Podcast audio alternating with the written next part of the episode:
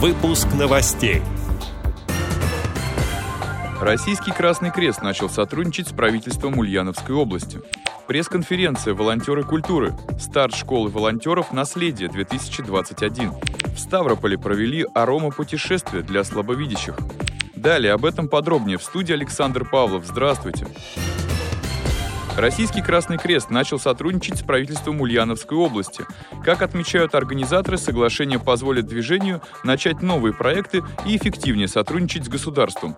Алексей Русских, временно исполняющий обязанности губернатора Ульяновской области, поблагодарил организацию за помощь во время пандемии коронавируса.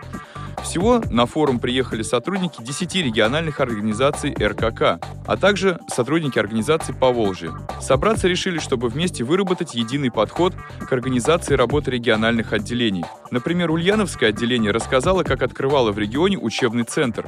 Их опыт решили тиражировать и в других регионах России. Также участники форума представили результаты работы региональных отделений и рассказали, как видят работу РКК в федеральном округе. Пресс-конференция «Волонтеры культуры. Старт школы волонтеров. Наследие 2021». Пресс-конференция в здании ТАСС посвящена старту в 2021 году всероссийского проекта «Школа волонтеров. Наследие» национального проекта «Культура». О программе и особенностях работы школы волонтеров «Наследие» в 2021 году, а также о роли добровольческих движений в сфере сохранения исторической памяти расскажут Ольга Ярилова, заместитель министра культуры Российской Федерации, Артем Демидов, председатель Всероссийского общества охраны памятников истории и культуры, Артем Метелев, председатель Совета Ассоциации волонтерских центров, Дмитрий Тузов, научный руководитель школы волонтеров «Наследие», а также он реставратор. Ксения Шульман, Крым. Георгия Малюкина, Ленинградская область, выпускники школы волонтеров «Наследие». Пресс-конференция пройдет в онлайн-формате. Представители СМИ могут принять участие в мероприятии дистанционно, заполнив форму аккредитации, указав номер личного мобильного телефона, к которому привязано приложение WhatsApp.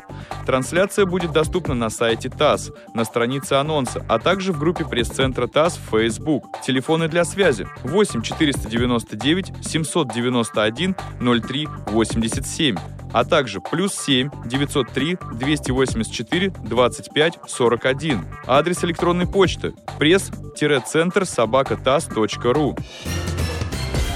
В Ставрополе провели аромапутешествие для слабовидящих.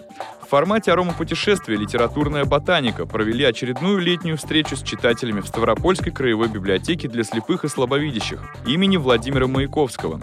Участниками стали читатели различных возрастов, а также ребята из некоммерческой общественной организации «Жизнь без границ». Литературная ботаника стартовала на аллее для незрячих и слабовидящих «Тропа здоровья», расположенной перед библиотекой.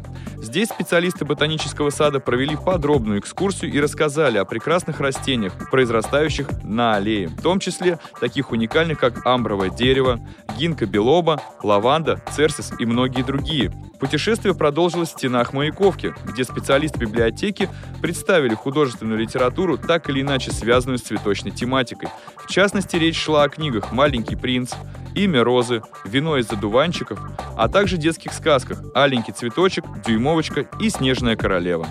Эти и другие новости вы можете найти на сайте Радио ВОЗ. Мы будем рады рассказать о событиях в вашем регионе. Пишите нам по адресу новости собака ру. Всего доброго и до встречи!